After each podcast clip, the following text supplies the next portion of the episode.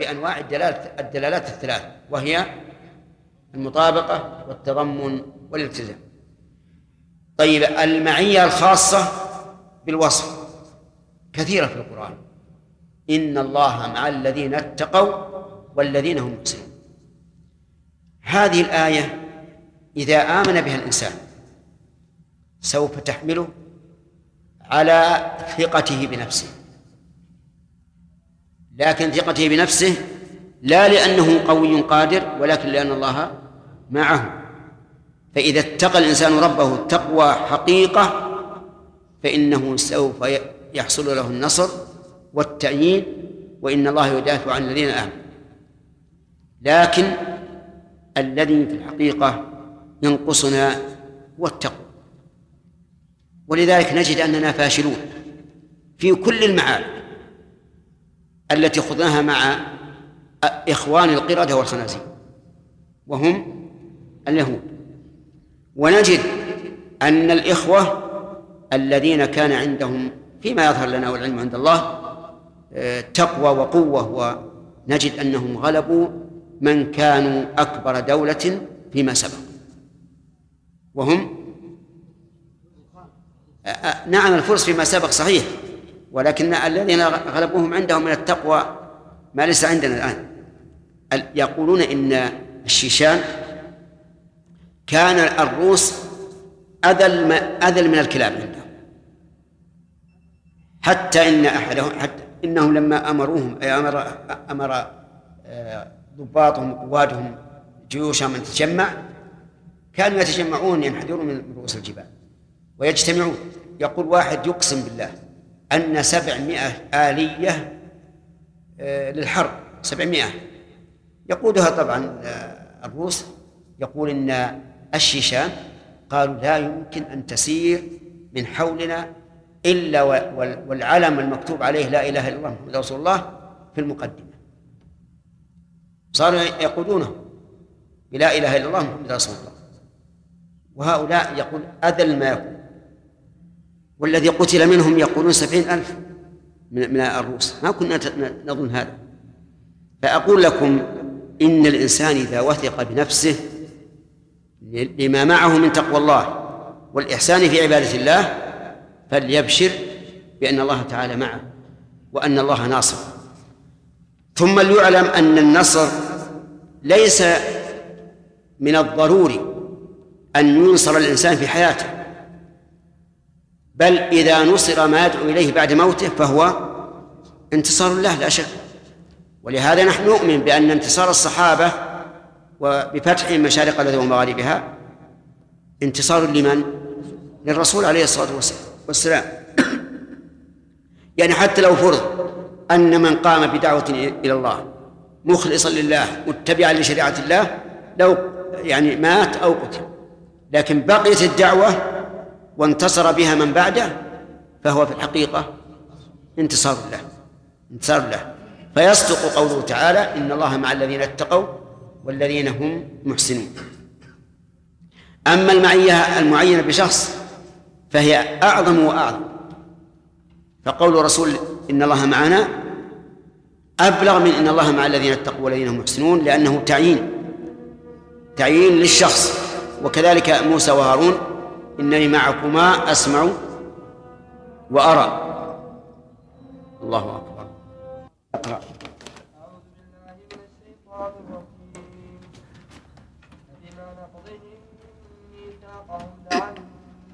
وجعلنا قلوبهم قاسية يحرفون الكذب عن مواضعه ونسوا حظا مما. ذكروا به مما.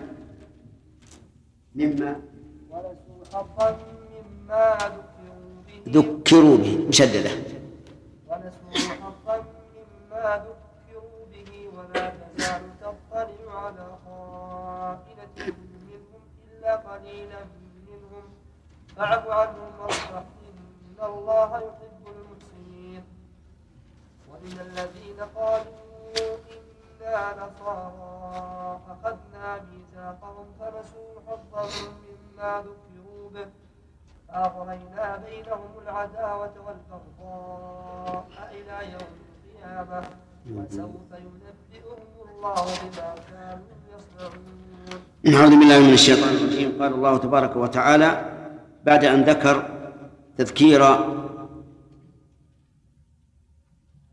هؤلاء في في الميثاق الذي أخذ عليهم قال سبحانه وتعالى فبما نقضهم ميثاقهم. فوائد إيش؟ إلى نعم. وش اللي قبل هذا الكلام؟ فائدة آخر فائدة.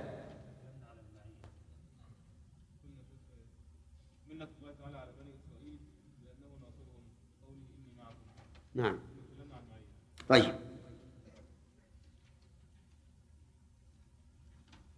ومن فوائد هذه الآية الكريمة أنهم لو أن هؤلاء لو أوفوا بعهد الله لأوفى الله لهم بعهده.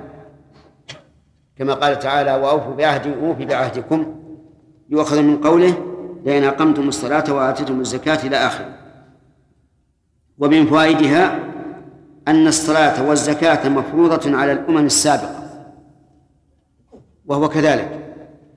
فالصلوات والزكوات مفروضة لكن لا يلزم من كونها مفروضة أن تكون مماثلة لما وجب علينا في الكيفية والوقت والمقدار.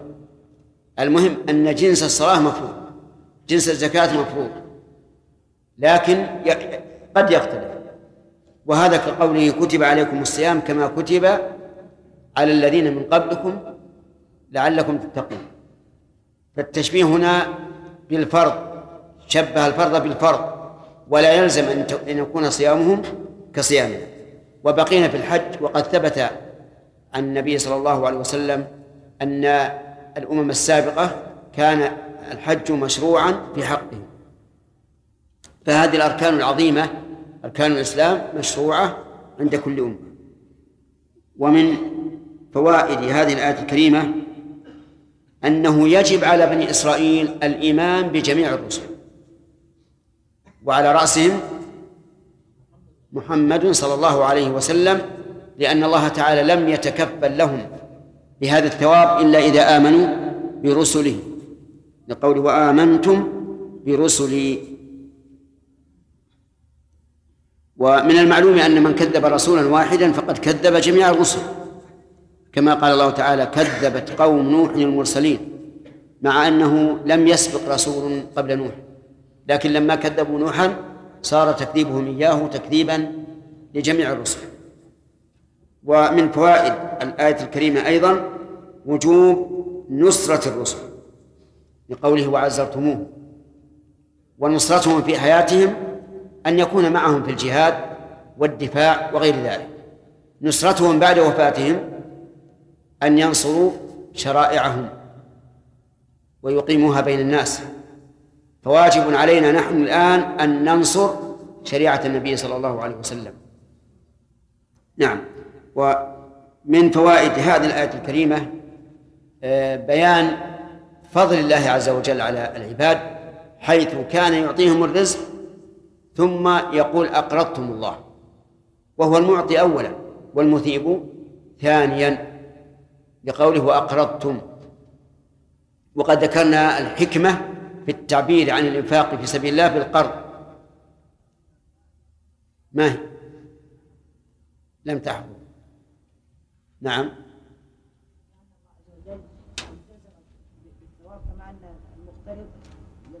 كأن الله جعل الإنفاق في سبيله بمنزلة القرض الذي يلزم المستقرض أن يوفيه. نعم طيب.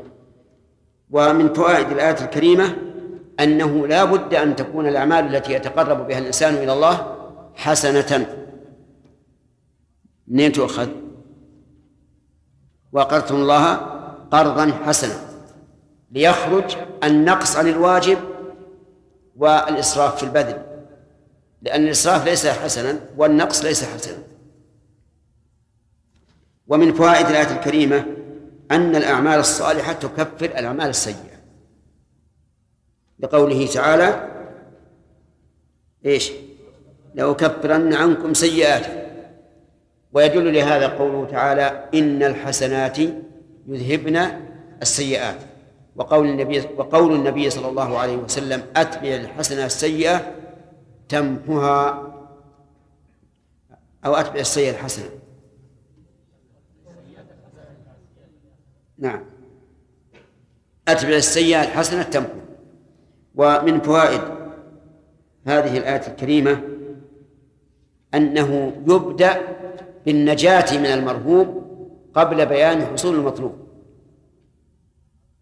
لقوله لأكفرن عنكم سيئاتكم ولا أدخلنكم وهو شاهد لما اشتهر عند العلماء أن التخلية قبل التحلية يعني إزالة الشوائب والعوائق قبل أن يحصل آه، المطلوب. ومن ومن فوائد الآية الكريمة أن الجنة ليست واحدة. لقوله جنات. هذا إذا قلنا إنها إن هذا الجمع عائد على الجنات لا على من دخلها. لأنه في احتمال أن يكون عائدا على من دخلها. وأن كل واحد له جنة وإن كانت الجنة واحدة لكن تعدت باعتبار داخليها فنقول هذا محتمل ولكن القرآن دل على أنها جنات مجموعة نفس الجنات. ففي ففي سورة الرحمن فيهما نعم ومن ولمن خاف مقام ربه جنتان وقال في الثانية ومن دونهما جنتان. ومن فوائد هذه الآية الكريمة آه، أن نعيم الجنة نعيم للنفس والقلب والسمع والبصر وكل شيء. وذلك حينما ذكر أن هذه الجنات تجري من تحتها الأنهار. وهذا لا شك أنه يطرب السمع. حفيف جريان النهر يطرب السمع. ولهذا تجد الإنسان يقف عند الشلالات نعم متمتعا بالاستماع إليها وكذلك النظر أيضا وكذلك القلب والنفس تستريح. ومن فوائد الآية الكريمة أن في الجنة أنهارا لا نهر واحد. من أين تؤخذ؟ الأنهار جمع نهر. وقد ذكر الله عز وجل أنواعها في سورة القتال. سورة محمد يقرأها علينا الأخ. نعم. آه الأنهار. أنواع الأنهار اللي في سورة القتال في سورة محمد. مثل الجنة التي وعد. نعم. نعم. نعم. نعم. أحسنت. أربعة أنواع.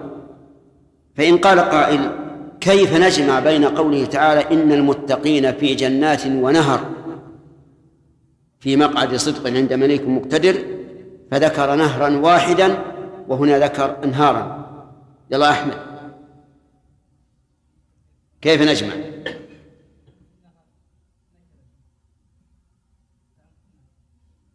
ها؟ ما النكرة ما تعم إلا في سياق الشرط والنفي والنهي وما أشبه ذلك.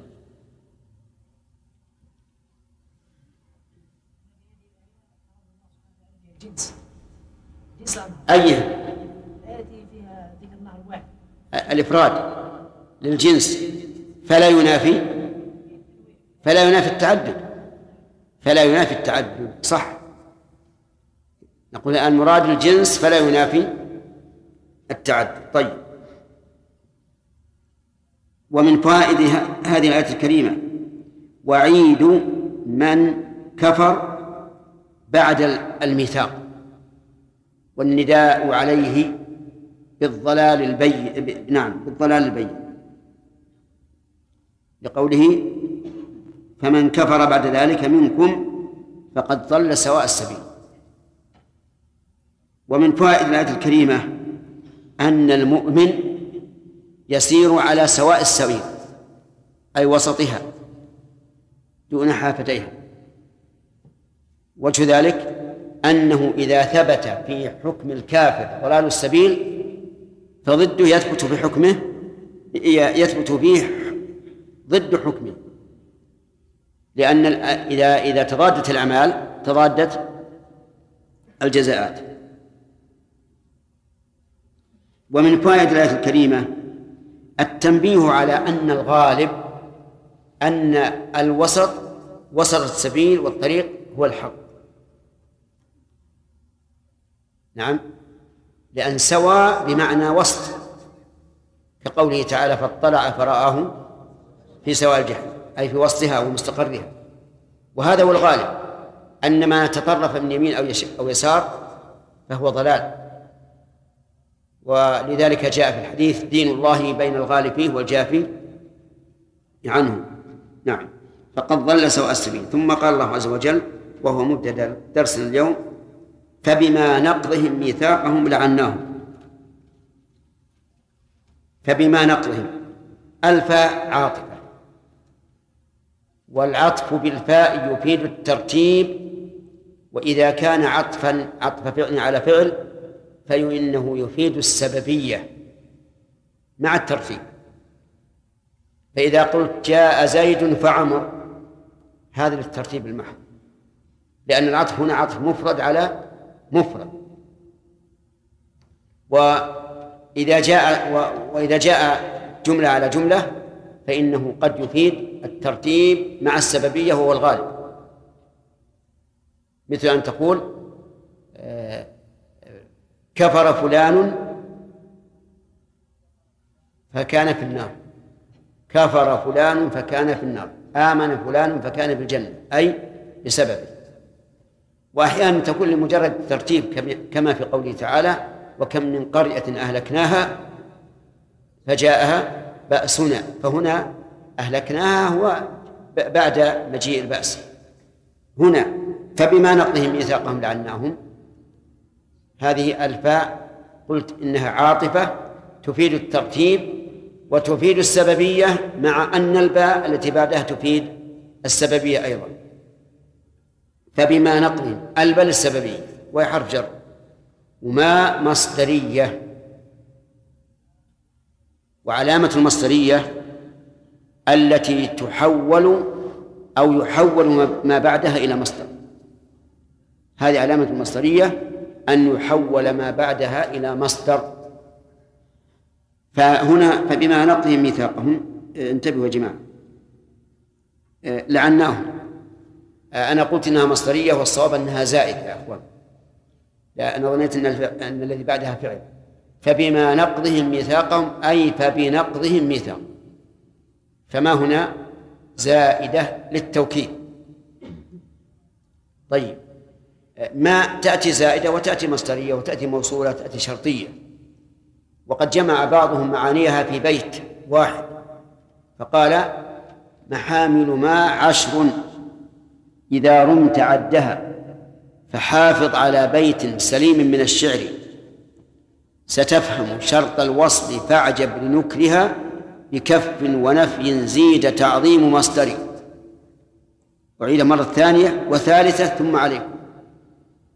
محامل ما عشر إذا رمت عدها فحافظ على بيت سليم من الشعر. ستفهم شرط الوصل فاعجب لنكرها بكف ونفي زيد تعظيم مصدر. ثالث محامل ما عشر إذا رمت عدها فحافظ على بيت سليم من الشعر. ستفهم شرط الوصل فاعجب لنكرها بكف ونفي زيد تعظيم مصدر. بشرط أن لا يكون حفظها من قبل. اللي حفظها من الآن. من قبل؟ ها؟ لا ثلاث كان النبي صلى الله عليه وسلم إذا تكلم تكلم ثلاثا وإذا سلم سلم ثلاثا. ما حفظت أول؟ إذا تركية هذا. يلا محمد.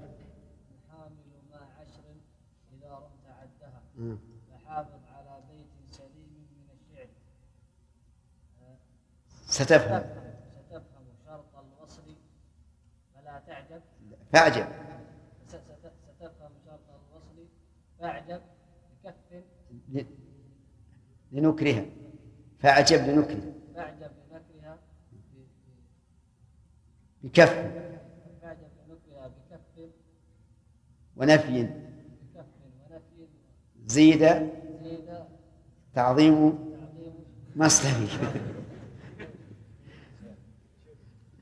آه، آه، ثلاثة أرباع فقط. يعني خمسة وسبعين في المئة نعم.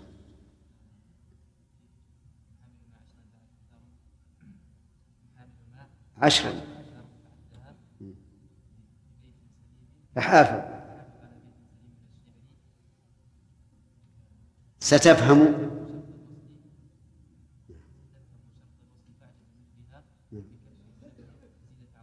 طيب. على كل حال آه، يكفي كفاية. آه، من جملة ما ذكر من المعاني أنها زائد كما في في هذه الآية. بكف ونفي زيد هذا الزائد ف- فإذا قال ما الفائدة من الزائدة؟ قلنا الفائدة التوكيد. وهكذا جميع حروف الزيادة العاملة وغير العاملة فائدتها التوكيد. فبما نقضهم ميثاقهم النقض ضد العقد أي حلهم الميثاق. وقولهم ميثاقهم أي الذي واثقهم الله عليه وهو قوله لئن أقمتم الصلاة وآتيتم الزكاة وآمنتم برسلي وعزرتموهم وأقرضتم الله قرضا حسنا. فهؤلاء نقضوا الميثاق. بسببه لعناهم واللعن هو الطرد والإبعاد عن رحمة الله. فكانوا والعياذ بالله مطرودين مبعدين عن رحمة الله لا ينالهم الله برحمة نعم. آه، لعناهم. وجعلنا قلوبهم قاسية. ومن لعنه الله لعنه اللاعنون كما قال عبد الله بن مسعود رضي الله عنه وما لي لا ألعن من لعنه الله أو من لعنه رسول الله. لعناهم. وجعلنا قلوبهم قاسية وفي قراءة قسية. قاسية اسم فاعل. قسية صفة مشبهة. أيهما أغلظ؟ الصفة المشبهة. الصفة المشبهة أغلظ لأنها وصف ملازم. كما قال ابن مالك رحمه الله كطاهر القلب جميل الظاهر. فهي أي الصفة المشبهة ملازمة. إذن قاسية وقسية. إذا جاءت قراءتان فالمعنى أن الأمرين كلاهما حاصل. فهي قسية وهذا وصف. قاسية عند وجود ما يوجب لين القلب تقسو والعياذ بالله. فهي قسية وصفا قاسية فعلا. انتبه. كما قلنا في قراءة مالك يوم الدين وملك. كنا نجمع القراءتين فيكون المعنى أنه ملك ذو تصرف أي ملك مالك. بعض ملوك الدنيا يكون إيش؟ مالكا غير مالك. وكثير من الناس مالك ولكنه غير غير ملك. كلنا يملك مالا لكن لس- لسنا ملوكا إذا قسية وقاسية قريب من هذا. قسية وصفها الملازم. قاسية عند حدوث ما يوجب لين القلب تقسو والعياذ بالله. وجعلنا قلوبهم قاسية. يحرفون الكلمة عن مواضعه. هذا أيضا من ضلالهم والعياذ بالله ونقضهم العهد. يحرفون الكلم كلم من؟ كلم الله عز وجل. والكلم اسم جمع كلمة والجمع كلمات لكن كلم اسم جمع. طيب يحرفون الكلم وأصل التحريف التغيير. تغيير تغيير الشيء عن وجهه ولهذا تقول انحرفت الدابة. يعني تغير مسيره. انحرفت السكين السفينة تغير تجاهها إذن يحرفون أي يغيرون الكلم عن مواضعه. وتغيير الكلم عن مواضعه عندهم نوعان تغيير في اللفظ وتغيير في المعنى. من تغييرهم في اللفظ أنه لما قيل لهم قولوا حطة ماذا قالوا؟ حنطة. ما قالوا حط حطة يعني حط ذنوبنا ما قالوا هذا. قالوا حنطة عطنا أكل. نعم.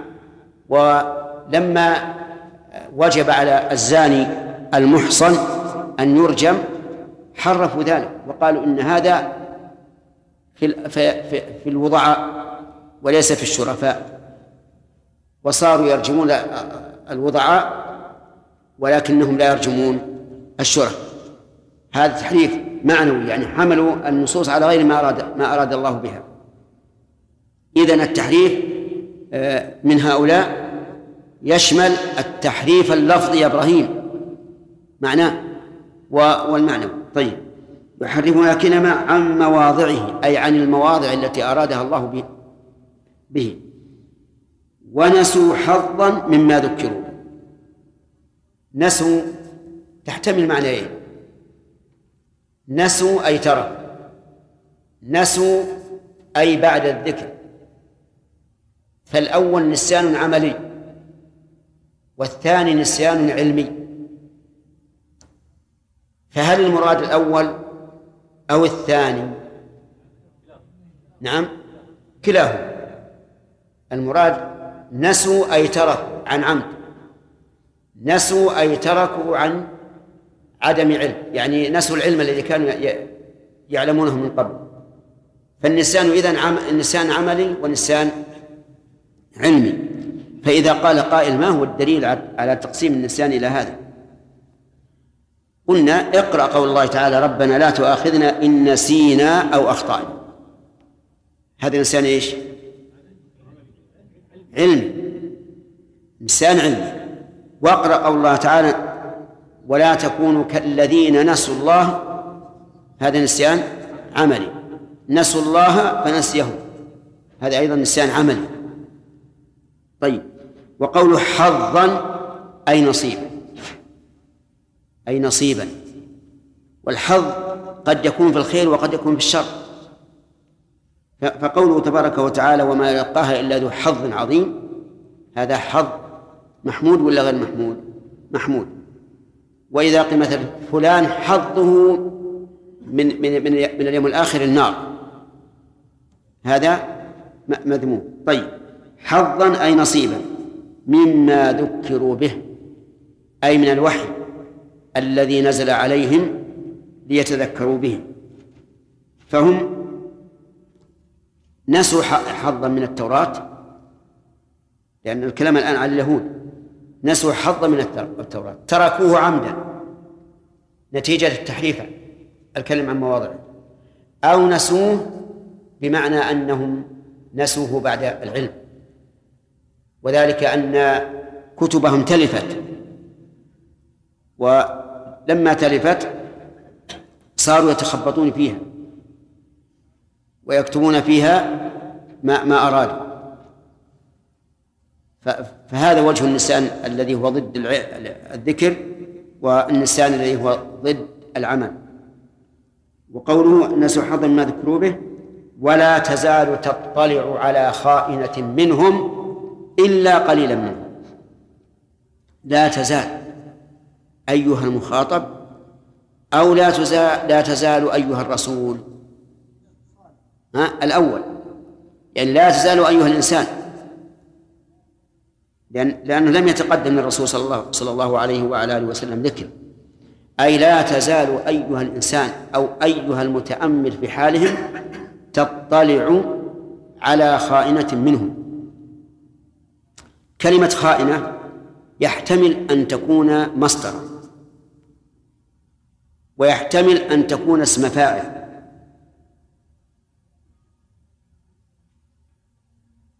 فإن كانت مصدرا فالمعنى لا تزال تطلع على خيانة منهم. وإن كانت اسم فاعل فالمعنى لا تزال تطلع على طائفة خائنة منهم. فتكون وصفا لموصوف محذوف.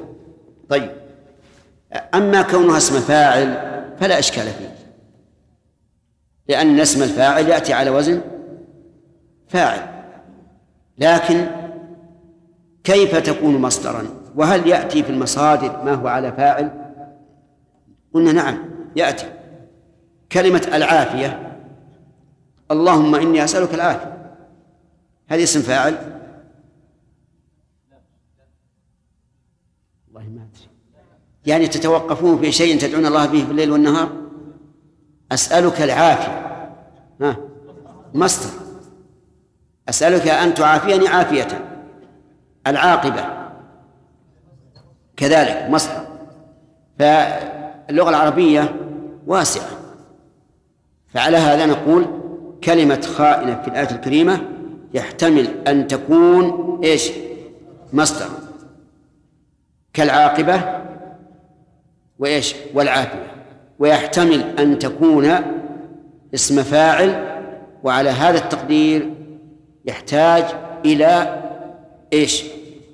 إلى تقدير موصوف. إما أن يقال التقدير على طائفة خائنة أو على نفس خائنة. طيب.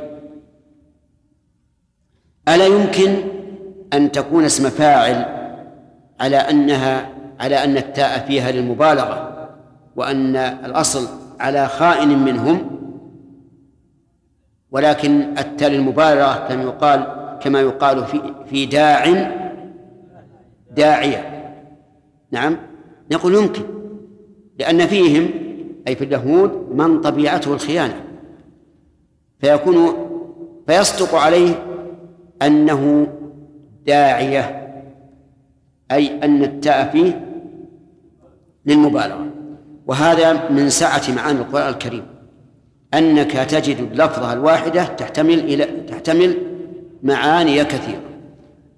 والقاعدة أن ما احتمل أكثر من معنى و ولا مرجح ولا تضاد فإنه يحمل على كل ما يحتمله من معنى. ولا تزال تطلع على خائنة منهم إلا قليلا منهم إلا قليلا من اليهود فإنهم سالمون من هذه الأوصاف والعيوب. مثل من؟ مثل عبد الله بن سلام رضي الله عنه. عبد الله بن سلام من أحبار اليهود حبر من أحبارهم عالم من علمائهم. وليس فيه شيء من هذه الأوصاف. من حين قدم النبي عليه الصلاة والسلام المدينة آمن به واتبعه وشهد له بالحق. وله أمثال. فمنهم من هو سالم من هذه الأوصاف والعيوب والأوصاف الذميمة. لكنه قليل. ولهذا قال إلا قليلا منهم. ثم قال فاعف عنهم. نعم. فاعف عنهم واصفح. إن الله يحب المحسنين. اعف عنهم عن القليل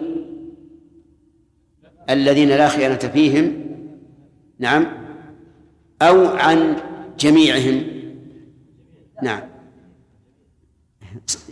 الله المستعان.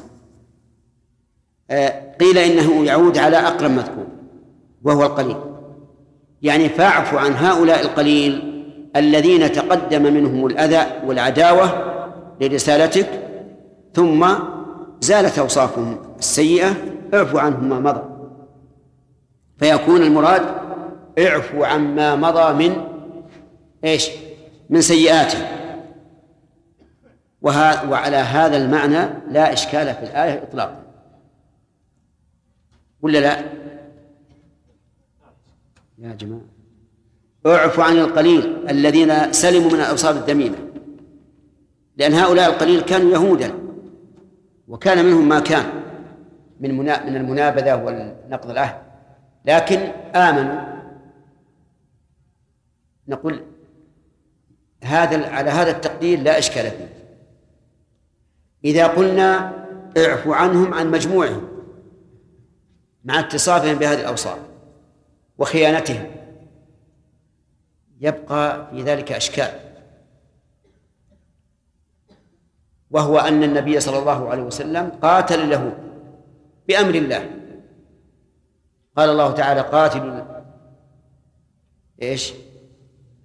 قاتلوا الذين لا يؤمنون بالله ولا باليوم الآخر ولا يحرمون ما حرم الله ورسوله ولا يدينون دين الحق من الذين أوتوا الكتاب حتى يعطوا الجزية عن يد وهم صاغرون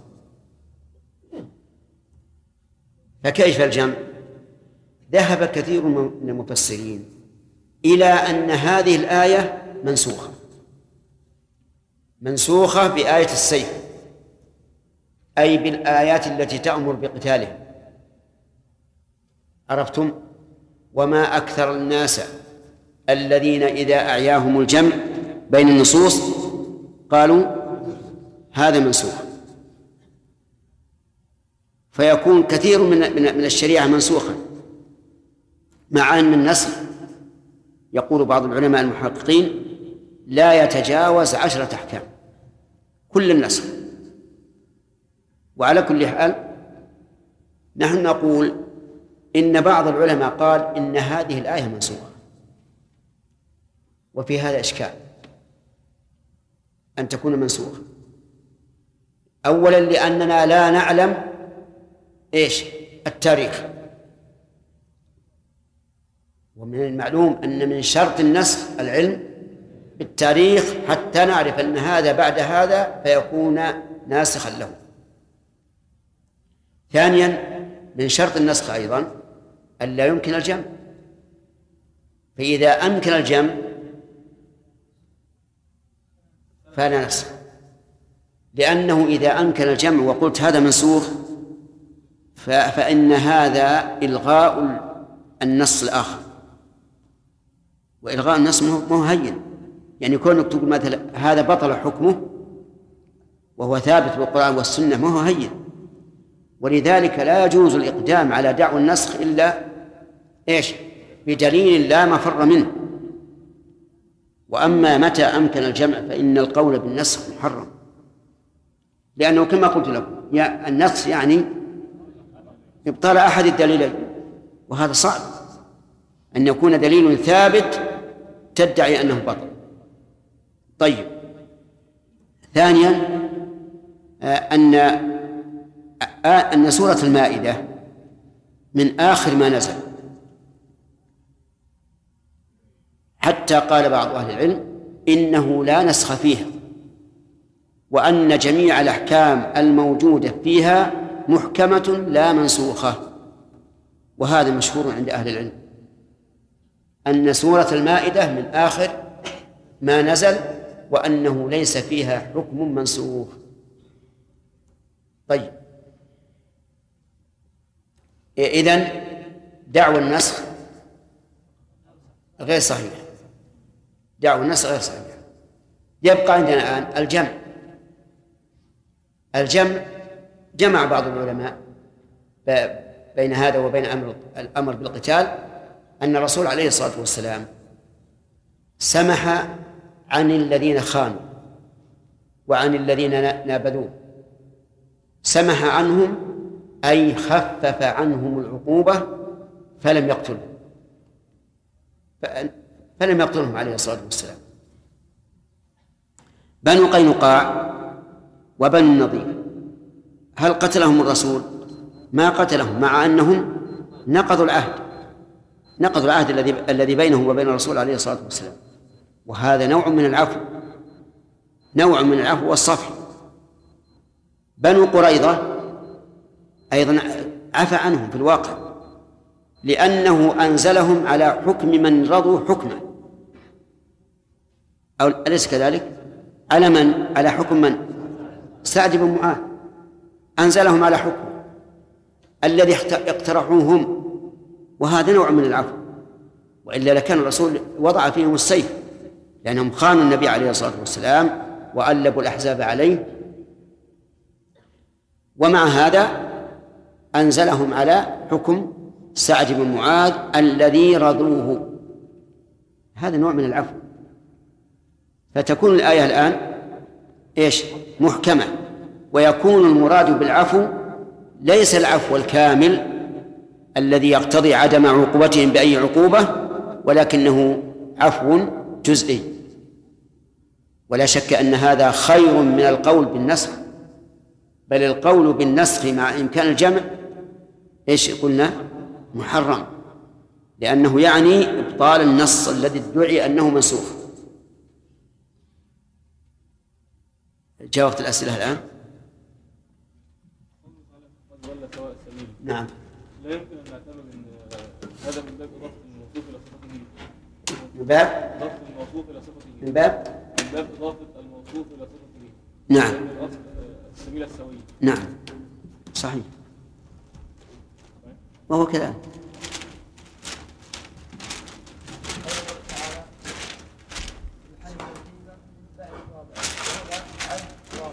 نعم. عن مواضعه يعني يصرفونه عنه.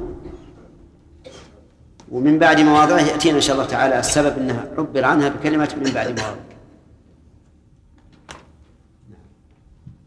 يحيى. الفرق بين العفو والصبر إحنا ما كملناه يا يحيى. تبي نعلمك فيها؟ علمناك الآن. بشرط أنه إذا جاء تفسيره إن شاء الله قلنا قم برا. لأنك فهمتها. نعم. العفو عدم المؤاخذة والصفح الإعراض عن الذنب بحيث لا يذكر. لأنك قد تعفو عن الإنسان لكن تذكر ذنبه أحيانا. لأن أصل الصفح معناها تولية صفحة العنق. وهذا يقتضي أن الإنسان أدبر وترك الموضوع كأن لم يكن. واضح الفرق؟ إذن هذا تدرج من الأدنى إيش؟ إلى الأعلى. العفو قد يكون هناك عفو لكن يذكر الذنب أحيانا. يعفو عني ولا سامحتك ولا ولن أطالب بحق. لكن بعدين يقول هذا جزائي. عفوت عنك ذاك اليوم واليوم تقول فيه كذا. هذا صفح ولا ما صفح؟ هذا ما صفح. لكن العفو إذا كان معه الصفح ما يذكر إطلاقا. أعني أن الذنب لا يذكر.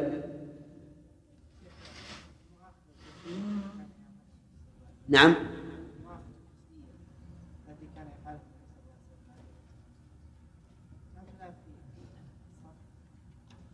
لا. لأنه ما نعهد أن الرسول ذكرهم مرة أخرى بعد أن أجرى فيهم ما أجرى. لا. لأنك خففت هذا ما عهد أن الرسول قال قد عفونا عنكم مرة ونقضتم مثلا أو أرخصنا لكم أن تقاتلوا المدينة. نعم. إيش؟ لا ما ما هو موجه لشخص معين. العمل أو الأعمال ما تكون موجهة لشخص معين. نعم.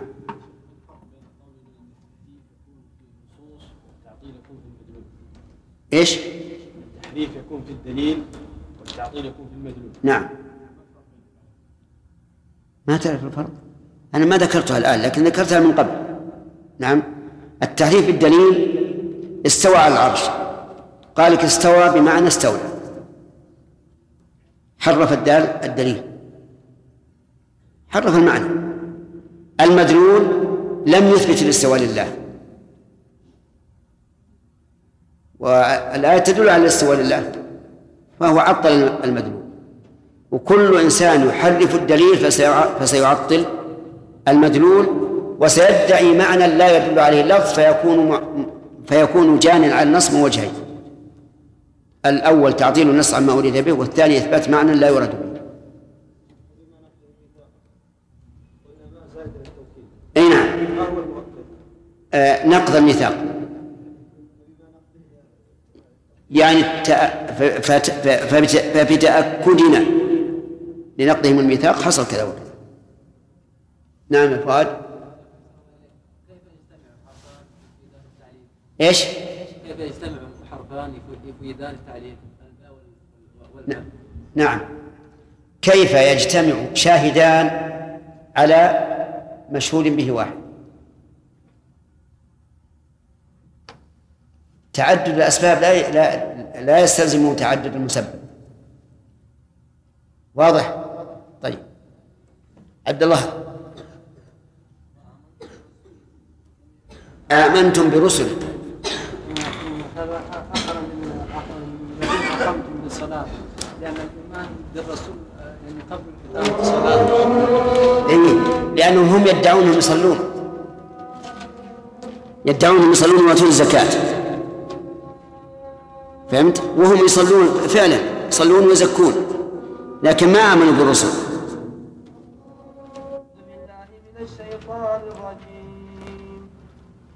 ومن الذين قالوا إنا نصارى أخذنا ميثاقهم. فنسوا حظا مما ذكروا به فأغرينا بينهم العداوة والبغضاء إلى يوم القيامة. وسوف ينبئهم الله بما كانوا يصنعون أعوذ بالله من الشيطان الرجيم قال الله تبارك وتعالى فبما نقضهم ميثاقهم إلى آخره سبق الكلام عليها وعلى فوائدها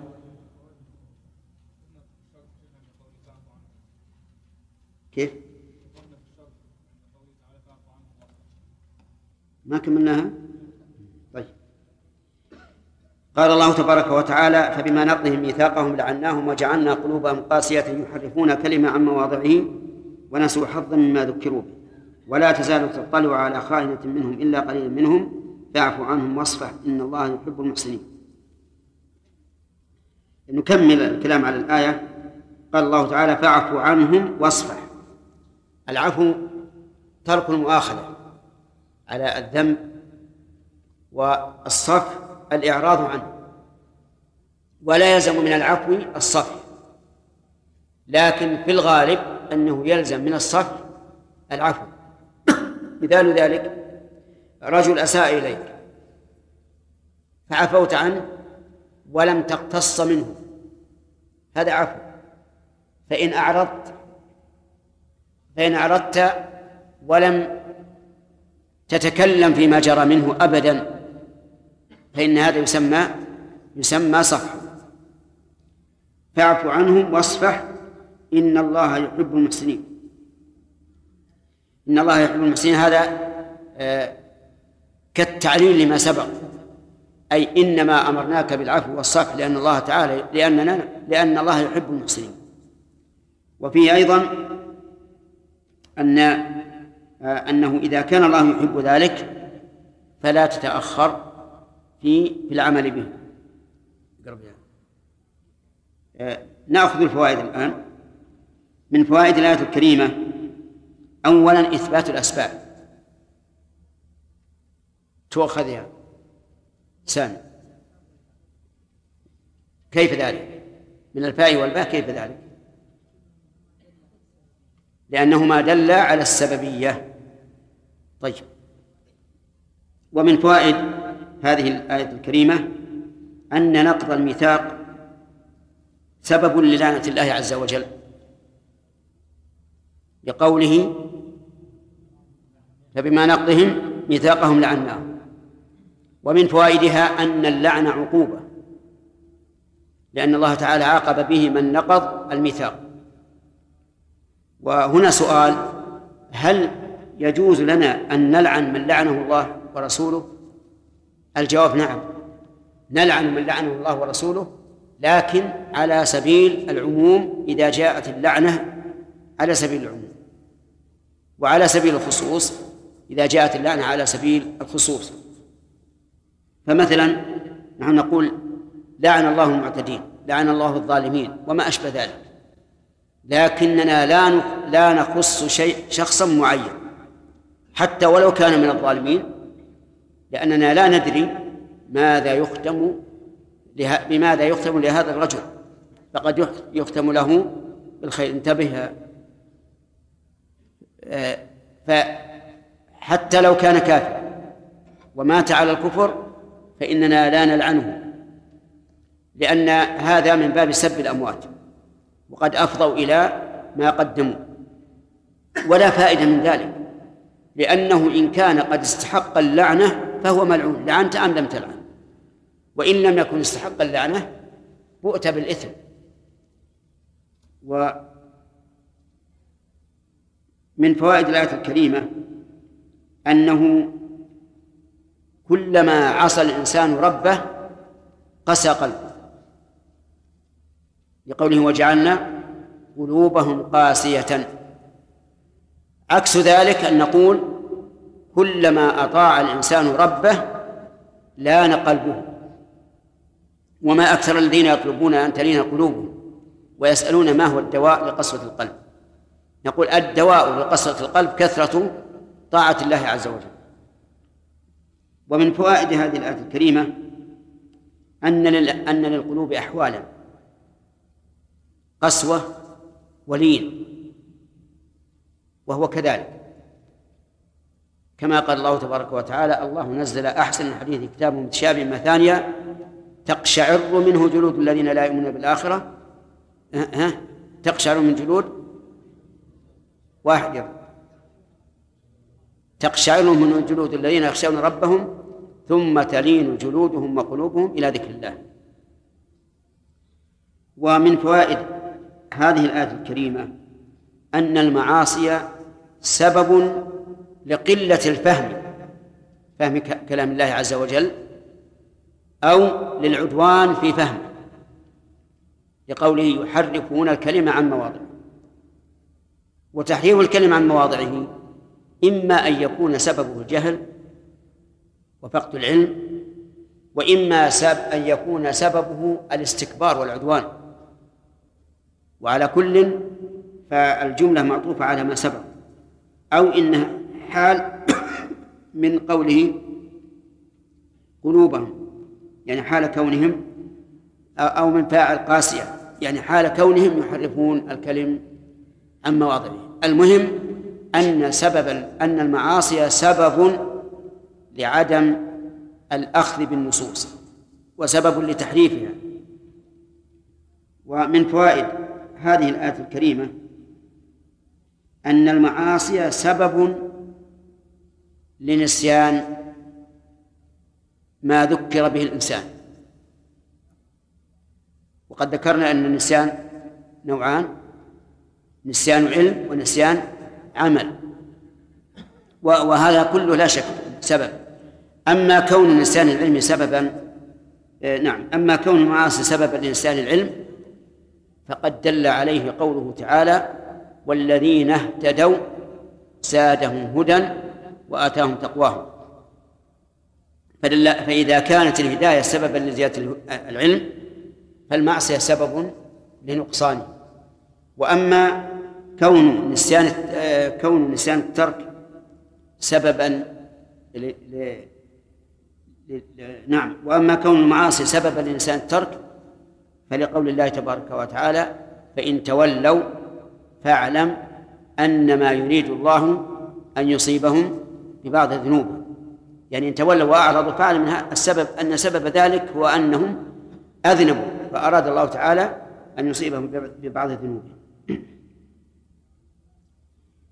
ومن فوائد الآية الكريمة أن هؤلاء قد أقيمت عليهم الحجة ولكنهم تركوا العمل بعد إقامة الحجة لقوله مما ذكروا به. ومن فوائد هذه الآية الكريمة أن قسوة القلب وتحريفها الكلمة عن مواضعه. ونسيان ما ذكر به الإنسان من خصال اليهود. وإذا كانت من خصالهم فالواجب على الإنسان أن يبتعد عنها وأن يفر منها فراره من الأسد. ومن فوائد الآية الكريمة أن خيانة اليهود لا, لا تزال باقية. لقوله ولا تزال تطلع على خائنة منهم وقد سبق لنا تفسير كلمة خائنة. ومن تدبر تاريخهم عرف أنهم على ما وصفهم الله. لا يزالون خونة وأنه لا يفرح منهم بعهد ولا يوثق منهم بوعد. إذ أنهم خونة. إن رأوا قوة في مقابلهم ضعفوا أمامه. وإن رأوا ضعفا قووا أمان أمامهم. فهم يتبعون مصالحهم. ولا يبالون بوفاء الوعد أو العهد أو عدم وفائه لأنهم لا يزالون نعم لا يزالون خونة. ومن فوائد الآية الكريمة أن من اليهود من طهر من ذلك. بقوله إلا قليلا منهم. وهذا هو الواقع. فإن من اليهود من آمن برسول الله صلى الله عليه وعلى آله وسلم وشهد له بالحق وحسن إسلامه وكان داعية لقومه. ومن فوائد هذه الآية الكريمة آه، حسن معاملة الإسلام لعدوه. وذلك حين أمر الله بالعفو عنهم والصفح. ولا سيما إذا ظهر النصر لنا. فحينئذ يأتي دور العفو. لأن العفو الحقيقي الذي يمدح عليه صاحبه هو العفو مع القدرة. أما العفو مع العجز فهذا ليس بعفو ولا يحمد عليه الإنسان. ومن فوائد الآية الكريمة إثبات المحبة لله. لقول الله تعالى إن الله يحب المحسنين. ومحبة الله عز وجل ثابتة بالكتاب والسنة وإجماع السلف والذوق المحسوس. فإن الإنسان يحس بمحبة الله عز وجل أي بأنه بأنه يحب الله ويعمل بطاعته. وكذلك أيضا إذا أحب في الله وأبغض في الله ووالى في الله وعاد في الله صار لله وليا وذاق طعم الإيمان. ومن فوائد هذه هذه الآية الكريمة أن عدم المؤاخذة على الذنب من الإحسان. لقوله فاعف عنهم واصفح إن الله يحب المحسنين. فدل هذا على أن عدم المؤاخذة على الذنب يعتبر إحسانا. وكثير من الناس لا يفهم من الإحسان إلا الشيء الإيجابي. يعني الإعطاء الصدقة الهدية التبرع وليس كذلك. الإحسان يتضمن شيئين إما إيصال مطلوب وإما العفو عن مرهوب. ومن فوائد الآية الكريمة الحث على الإحسان. بقوله إن الله يحب المحسنين. ثم إنه مر علينا غير غير بعيد أن الإحسان ينقسم إلى قسمين إحسان في عبادة الخالق وإحسان في معاملة المخلوق. فالإحسان في عبادة الخالق بينه الرسول صلى الله عليه وعلى آله وسلم بقوله أن تعبد الله كأنك تراه فإن لم تكن تراه فإنه يراك. والإحسان في معاملة المخلوق هو أن تبذل لهم معروف وأن لا تعتدي عليهم بما ليس بمألوف. ومنهم من قال إن الإحسان بذل الندى وكف الأذى. وهذا بمعنى ما قلنا. ويدل على أن كف الأذى يعتبر من من الإحسان هذه الآية. ثم قال ومن الذين قالوا إنا نصارى أخذنا ميثاقا يعني أخذنا من الذين قالوا إن نصارى ميثاقا ولم يقل ومن النصارى بل قال قالوا إنا نصارى. مع أنها في الآية الأخرى يثبت الله تعالى لهم هذا الوصف. مثل قوله تعالى إن الذين آمنوا والذين هادوا والصابئين والنصارى فيثبت لهم هذا الوصف. لكن هنا قال قالوا إن نصارى. وفائدتها إقامة الحجة عليهم حيث يدعون أنهم نصارى وأنهم أهل نصر الحق ومع ذلك نسوا حظا مما ذكروا به. ومن الذين قالوا إن نصارى أخذنا ميثاقا إذن أخذ الله الميثاق من اليهود وأخذ الله الميثاق من من النصارى. وكذلك من هذه الأمة. فإن الله تعالى آه، أخذ من الميثاق. كما قال واذكروا نعمة الله عليكم وميثاقه الذي واثقكم به إذ قلتم سمعنا وأطعنا. وقد أخذ الله ميثاق الميثاق على بني آدم كله أن يؤمنوا به وبرسله ويوحدوه ولا يشركوا به شيئا. أخذ الله الميثاق على النصارى. الذين قالوا إن نصارى فنسوا حظا مما ذكروا به. نسوا أي تركوا. وهذا نسيان عمل. وهل يمكن أن يكون نسيان علم؟ لا يمكن. لا يمكن إن قلنا إن بني إسرائيل قد سقط عنهم سقطت عنهم المؤاخذة بالنسيان. لأنه إذا كان سقطت عنهم المؤاخذة فإنهم لا يعاقبون.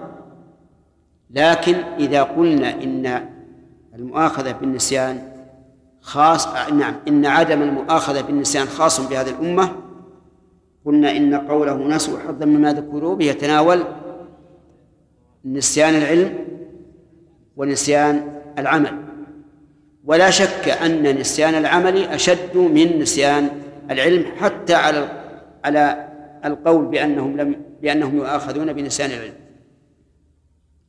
وقول حظا معناها نصيبا نسوا حظا مما ذكروا به. فأغرينا بينهم العداوة والبغضاء إلى يوم القيامة. ولم يذكر الله تعالى لهؤلاء النصارى مثل ما ذكر لليهود. لأن ذكر لليهود أنه لعنهم وجعل قلوبهم قاسية وابتلوا بتحريف الكلم عن مواضعه ونسوا حظا مما ذكروا أما هؤلاء فيقول أغرينا بينهم العداوة. هذا هذه هذا العقاب. يقول عز وجل فأغرينا بينهم العداوة أي ألقيناها بينهم.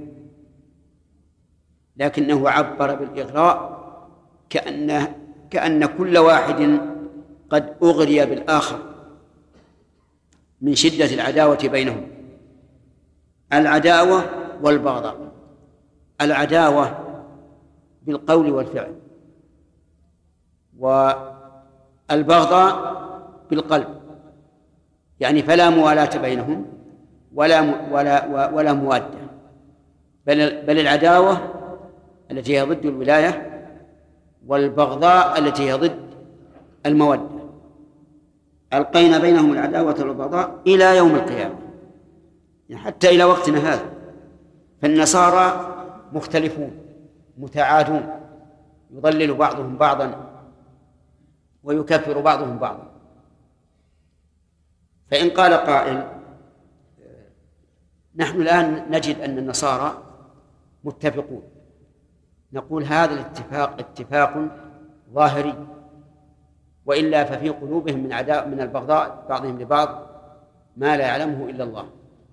ثم هم متفقون على إيش؟ على عدو ثالث. على عدو ثالث.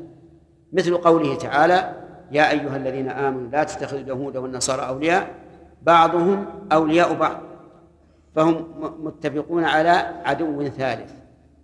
وإلا فهم فيما بينهم مختلفون. قلوب متنافرة واعتداءات ظاهرة. نعم وقول إلى يوم القيامة نقول العداوة الآن والبغضاء بين النصارى وبين طوائفهم لا شك أنها موجودة. لأن وعد لأن خبر الله صدق. لأن خبر الله صدق وقد قال إلى يوم القيامة. لكن ما نشاهده من الاتفاق الظاهري فإنه مخالف لما في الباطن. ثم كما قلت لكم اتفاقهم الآن الظاهري ضد إيش؟ ضد عدو للجميع. ضد عدو للجميع. وليس هذا بغريب في مسائل الدنيا وسياستها قال وسوف ينبئهم الله بما كانوا يصنعون. سوف طيب أما يوم القيامة مر علينا أنه اليوم الذي يبعث فيه الناس وأنه سمي بذلك اليوم لأمور ثلاثة. الأول أن الناس يقومون فيه من قبورهم لرب العالمين. والثاني أنه يقام فيه آه نعم يقام فيه الأشهاد. والثالث أنه يقام فيه العدل. نعم. وسوف ينبئهم الله بما كانوا يصنعون. سوف للتحقيق. لكنها تدل على التراخي. وأختها السين للتحقيق. لكنها تدل على الفورية. فإذا قلت محمد حامد إذا قلت سيقوم زيد فالمعنى أنه يقوم بعد يومين؟ ها؟ الآن؟ وإذا قلت سوف يقوم فيما بعد. نعم. لكن كلتاهما يدل على التحقيق وأن الأمر محقق ولا بد من وقوعه. وسوف ينبئهم الله بما كانوا يصنعون أي يخبرهم بما كانوا يصنعون. وإخباره سبحانه وتعالى بأنه ينبئهم تهديد. لأنه إذا نبأهم بما صنعوا فما بعد ذلك إلا الجزاء بما يستحقون. وقول بما كانوا يصنعون أي بما كانوا يعملونه من تحريم من نعم من نسيان الحظ مما ذكروا به. في الآية فوائد. منها إقامة إقامة الحجة على الخصم بما يدعيه. لقوله قالوا إنا نصارى. لأننا ذكرنا أن الحكمة من كونه يقول قالوا النصارى دون ومن النصارى إقامة الحجة عليهم بما ادعوه. هم يدعون أنهم نصارى ومع ذلك نسوا حظا ما ذكروا ومن فوائد الآية الكريمة أن الله سبحانه وتعالى لم يغفل أمة من الميثاق الذي أخذه عليهم لما ذكرنا أنه أخذ على اليهود وأخذ على النصارى وأخذ على هذه الأمة وأخذ على جميع بني آدم. من فوائد هذه الآية الكريمة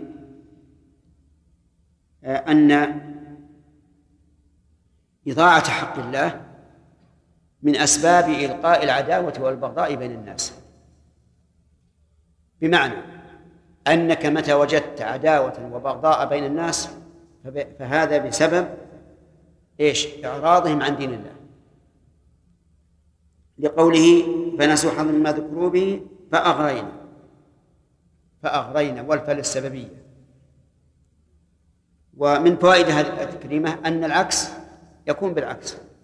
بمعنى أن الناس إذا قاموا بطاعة الله واتفقوا عليها فإن الله يلقي بينهم المودة والمحبة والولاية.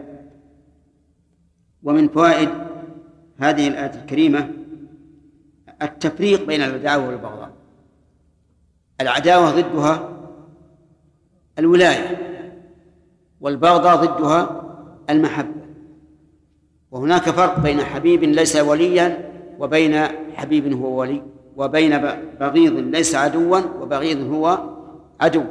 لأن البغيض قد يعتدي عليك فيكون بذلك بغيضا عدوا وقد لا يعتدي عليك ولكن يكره يكرهك مثلا فلا يكون عدوا. ومن فوائد الآية الكريمة إثبات يوم القيامة. لقوله تعالى إلى يوم القيامة وهو آت لا محالة لقول الله تعالى وأن الساعة آتية لا ريب فيها وأن الله يبعث من في القبور. ومن فوائد الآية الكريمة تهديد هؤلاء النصارى الذين نسوا حظا مما ذكروا به. وذلك في قوله وسوف ينبئهم الله بما كانوا يصنعون. ومن فوائد الآية الكريمة إثبات علم الله. تؤخذ من قوله ينبئهم لأنه لا إنباء إلا بعد إلا بعد علم وهو كذلك. ومن فوائد الآية الكريمة الرد على الجبرية. بقوله يصنعون فأضاف الفعل إليهم والأصل أن الفعل إذا أضيف إلى إلى أحد فإنه قائم به مختار له ففيه الرد على الجبرية والجبرية يقولون إن الإنسان مجبر على عمله حتى في الحركات الإرادية يقول هو مجبر. حتى لو أراد الإنسان أن يأكل أو يشرب يقول هو مجبر على ذلك. ولا شك أن قولهم هذا يخالف المحسوس والمعقول والمنقول.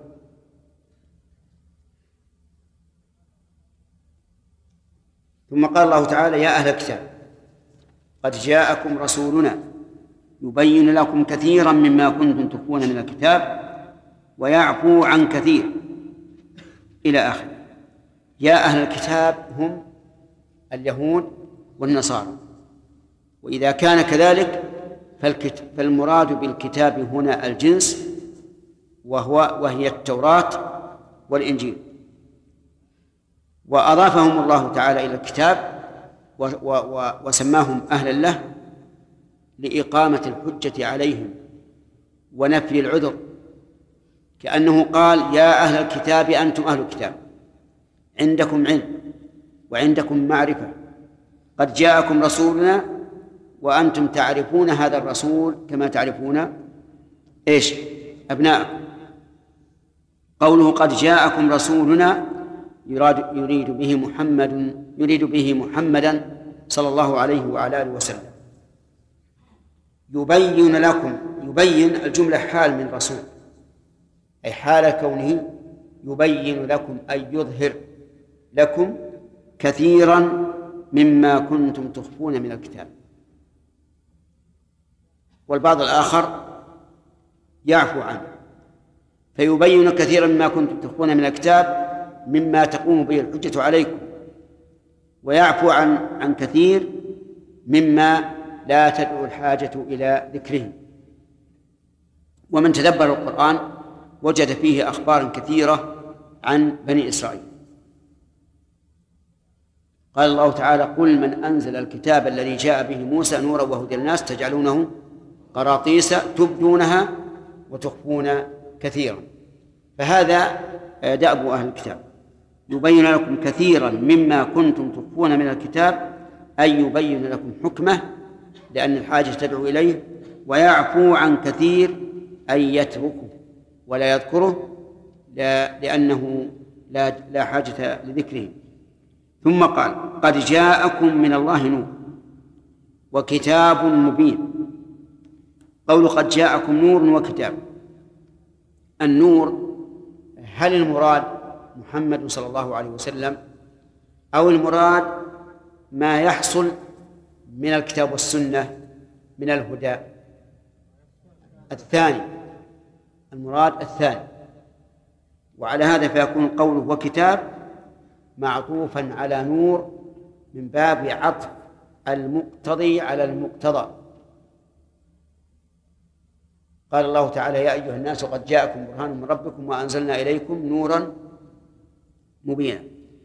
فمحمد صلى الله عليه وسلم أتى بالنور الذي هو الهدى الساطع اللامع الذي لا ظلمة معه وكتاب مبين. كتاب مبين هو القرآن. وسمي كتابا لأمور ثلاثة.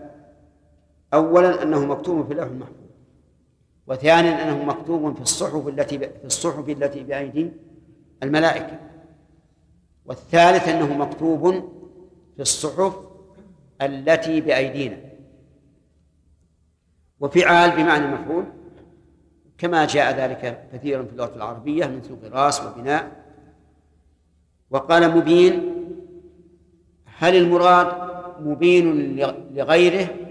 أو بين بنفسه كلاهما. نعم. المراد كلاهما.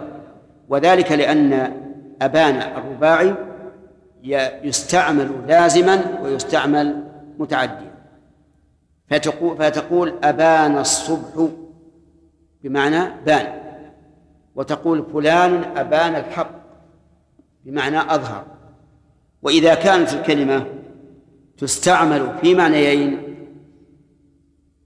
فإنها تحمل عليهما على الشرطين اللذين ذكرناهما سابقا وهما أن لا يتنافيا وأن تكون تحتملهما على السواء. وهنا الكلمة تحتمل هذا وهذا مع أن بعضهما لازم للبعض فإنه إذا كان مبينا لغيره فهو بين بنفسه. نعم. يهدي به الله من اتبع رضوانه سبل السلام يهدي به ألب هنا للسببية. والهداية هنا إن كان المراد به يعني بدلالته فالهداية هنا هداية دلالة وإن كان المراد بذلك آه، بقوله به يهدي به الله من اتبع رضوان سبل السلام أي باتباعه فالهداية هداية توفيق ودلالة ننظر إلى بقية السياق. يهدي به الله من اتبع رضوانه. من؟ مفعول أول. وسبل؟ مفعول ثاني. ورضوانه؟ مفعول للتبع. إذن المهدي هو متبع الرضوان. والذي هدي إليه هي سبل السلام. يهدي به الله من اتبع رضوانه أي تطلبه وابتغاه ورأى ما ما يرضي الله فقام به.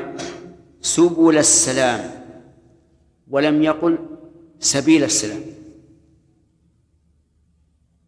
مع أن التعبير الغالب أنه يعبر عن طريق الإسلام بالإفراد وعن طرق الضلال بالجمع. لكن هنا لما قال اتبع رضوانه تعين أن أن يكون المراد بالسبل هنا شرائع الإسلام. لأنه إذا كان متبعا لرضوان الله فقد اهتدى وأسلم وآمن. لكن الإنسان له شرائع له سبل. فلهذا قال سبل السلام. وإضافة السبل إلى السلام من باب إضافة الشيء آه، إلى مسببه أي السبل التي يحصل بها السلام. السلام من أي شيء؟ السلام من النار. السلام من الزيغ. السلام من الشبهات. يعني اذكر كل معنى تحتمله كلمة السلام. سبل السلام ويخرجهم من الظلمات إلى النور بإذنه. يخرجهم أي الله عز وجل والمراد بقوله يخرجهم من اتبع رضوانه. وعاد إليه إلى من؟ بلفظ الجمع مراعاة لمعناها. لأن من؟ لفظها مفرد. ومعناها قد يراد به الجمع. فصح أن يعود الضمير إليها مجموعا. وهذه قاعدة في من؟ سواء كان اسما موصولا أو اسم شرط. يجوز أن تعيد الضمير إليها بلفظ الجمع باعتبار المعنى وبلفظ الإفراد باعتبار اللفظ. وانظر إلى قوله تعالى ومن يؤمن بالله ويعمل صالحا. يدخله جنات تجري من تحتها الأنهار. خالدين فيها أبدا. قد أحسن الله له رزقا.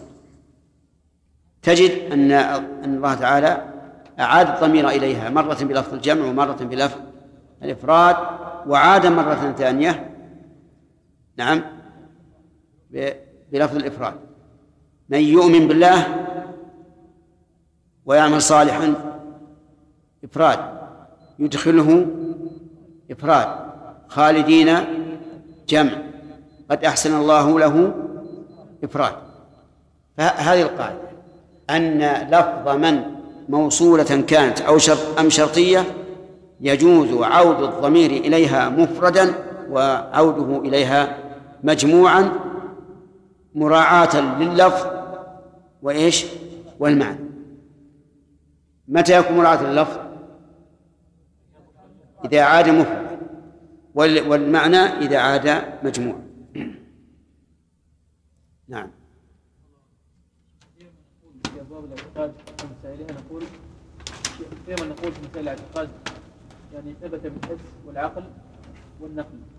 وفاسد بهم يعني بها يعني يقول بعضهم ثبت بالعقل والنقل وشيخ الاسلام يقول ثبت بالحس والنقل. في فرق بين الحس والعقل الحس ما تدركه بالحواس كاللمس والشم والذوق. والعقل ما تدركه بقلبك بعقلك. هذا الفرق. إلا يمكن يمكن يجمع السمع والعقل والحس. نعم. مثلا اليد تضاف إلى الإنسان وتضاف إلى البعير وتضاف إلى الذرة. اختلافها اختلافها مدرك بإيش؟ بالحس كل يعرف هذه آه، يدها كذا وهذه يدها كذا وهذه يدها كذا. العقل أن تقول فيما يتعلق بصفات الله إذا كانت ذات الخالق لا تماثل المخلوق فكذلك صفاته. هذا دليل عقلي ما هو دليل حسي نعم. القرآن أن الله سمى عيسى النصارى. نعم. يعني الواقع الآن لا يذكر بهذا الاسم نعم. يقولون يقولون أنهم مسيحيون. نعم. ما السبب شيخ أنهم مروا بهذا الاسم؟ أبدا شيخ العرب منهم يقال أنت نصراني يقول لا هو مسيحي. السبب في ذلك إنهم إذا انتسبوا إلى المسيح انتسبوا إلى دين إلى رسول. دينه حق. وهذا أهون من إذا قالوا إن نصارى إذا لا سيما إذا قلنا إن نصارى إنها آه، نسبة إلى بلد تسمى الناصره لأن النسبة حينئذ تكون نسبة أرضية وطنية. لكن إذا قلنا مسيحيين صارت نسبة إلى إلى نعم إلى رسول متبوع. كما كما يسمي أهل التحريف أنفسهم بإيش؟ بأهل التأويل. قالوا ذلك تلطيفا للأمر و آه، يعني جعل الشيء أمرا مقبولا. لأنهم لو قالوا أهل التحريف ما تبعهم أحد. نعم.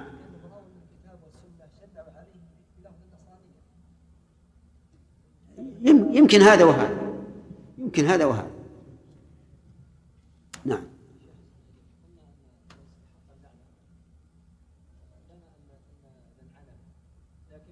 إيش؟ نعم. العموم. نعم. فإذا علمنا أن زيدا من الناس مثلا يستحق اللعنة بعينه نعم. لا. من أين تعلم؟ لا ما نعم. ولهذا لما كان الرسول يدعو على قوم باللعنة اللهم لعن فلانا لعن فلانا نهاه الله. قال ليس لك من الأمر شيء. أو يتوب عليهم أو يعذبهم فإنهم ظالمون. نعم. نعم. فهل يمكن مثل إيش؟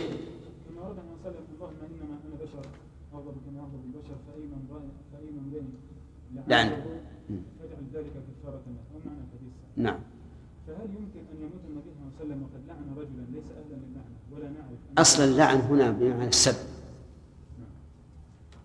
بمعنى السب لما قال الصحابة يا رسول الله وهل يلعن الرجل أباه؟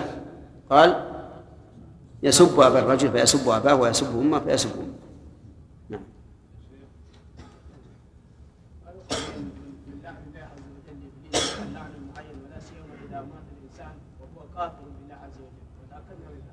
أنا قلت لك ما الفائدة؟ إن كان الله قد لعن فلا حاجة إلى دعائك وإن كان ليس أهلا فأنت آثم. نعم. إيه أنت؟ شيخ ذكرنا أنه عدم المؤاخذة عن الذنب يعتبر هذا إحسانا إيش؟ عدم المؤاخذة عن الذنب. نعم. يعتبر هذا إحسانا نعم. هل يكون هذا على الإطلاق أم يعين يعني؟ على الإطلاق. كما أن فوات الأجر يعتبر عقوبة. من اقتنى كلبا إلا كلب ماشية أو حرث أو صيد انتقص من أجله كل يوم من قيراط هذه عقوبة ما هي عقوبة يعني آه، إيلام تعذيب لكن فوات محبوب.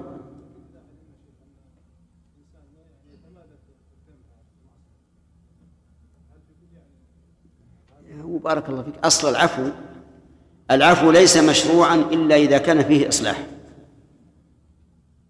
هذا هذا ما ما ما نبحث هل هل هذا مما مما يعد احسانا أو لا. وإنما نبحث هل العفو في محله أو لا. والله عز وجل اشترط في العفو أن يكون اصلاحا. فقال من عفا وأصلح.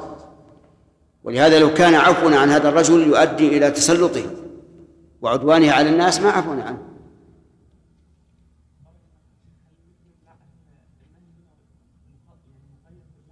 إيش؟ إيش؟ نعم. أي هل يقاس عليه جميع الدعاء عليه كل الدعاء عليه أما الدعاء عليه فالظاهر أنه لا يدخل في اللعن. لأن اللعن ليس بالهين اللعن هو الطرد والإبعاد عن رحمة الله. أما لو لو لو دعوت الله بأن يهلكه أو ما أشبه ذلك فالظاهر أنه لا لا يدخل في هذا.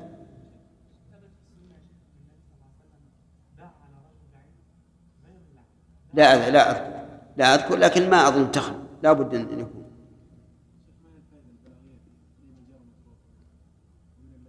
هو الرسول دعا على على قريش عموما. اللهم اجعلهم عليها سنين كسنين. يوسف اللهم عليك بقريش اللهم عليك بقريش. ولا استبعد ان يوجد اللعن لشخص معين. قصدي الدعاء لشخص على شخص معين. نعم؟ إيش؟ أصحاب الذين آذوه عندما كان ساجدا. نعم. دعا عليهم بأعيانهم. اللهم أهلك فلان اللهم أهلك فلان. اي بس عليهم. ما ما ما أذكر أنه عين الدعاء. نعم. إيش؟ آه، التوكيد. لأن كلما كرر الشيء زاد توكيدا.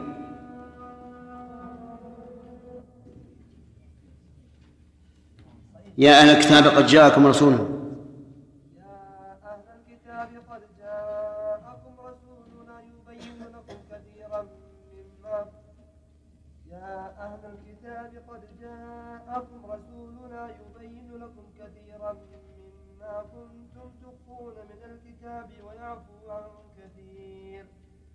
جاءكم من الله نور وكتاب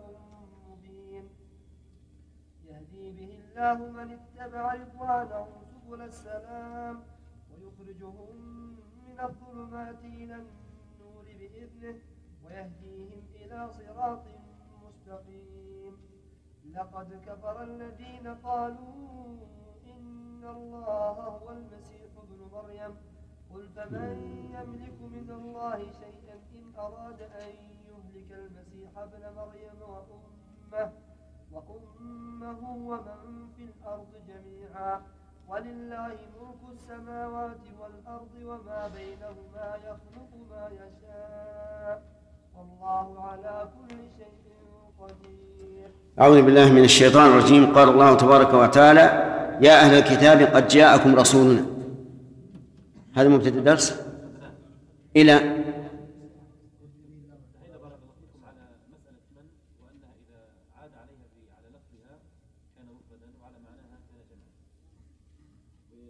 يهدي به الله من اتبع رضوانه وسبل السلام. تكلمنا على يهدي بالله. طيب. قال الله تعالى يا أهل الكتاب قد جاءكم رسولنا يبين لكم كثيرا مما كنتم تخفون من الكتاب ويعفو عن كثير. قد جاءكم من الله نور وكتاب مبين يهدي به الله من اتبع رضوانه سبل السلام. أولا من المراد برسوله هنا؟ مسعود.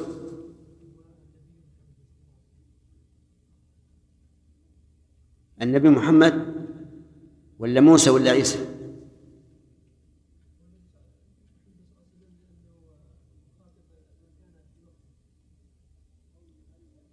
هنا.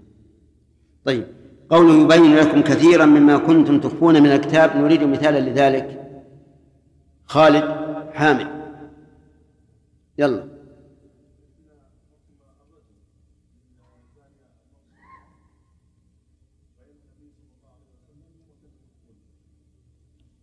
حكم رجم الزاني المحصن موجود عندهم في التوراة ومع ذلك يخفونه طيب وغيره؟ أهم من ذلك صفة النبي صلى الله عليه وسلم. في التوراة والإنجيل يجدونه مكتوبا عندهم في التوراة والإنجيل ومع ذلك يخفون هذا وينكرونه. طيب قوله يعفو عن كثير. ما المراد بالعفو هنا؟ لا يذكر. نعم. وسماه عفوا لأن فيه سترا لفضائحهم الذي كانوا يقومون بها من كتمان ما أنزل الله. فسماه الله تعالى عفوا. طيب. قد جاءكم من الله نور. ما المراد بالنور؟ رضوان ولا إيش؟ رياض. القرآن. طيب وكتاب؟ نور وكتاب.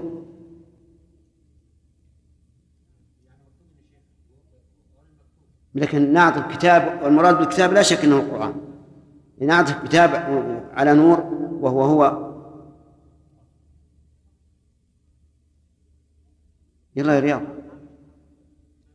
يعني عطف الشيء على نفسه. ما هو ما إضافة. نور وكتاب. والأصل في العطف المغايرة. نعم. سليم. نعم.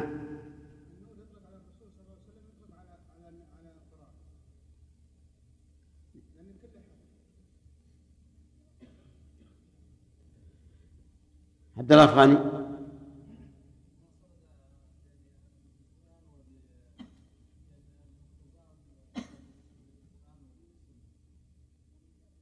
لماذا النور هو ما جاء به الرسول من الشرع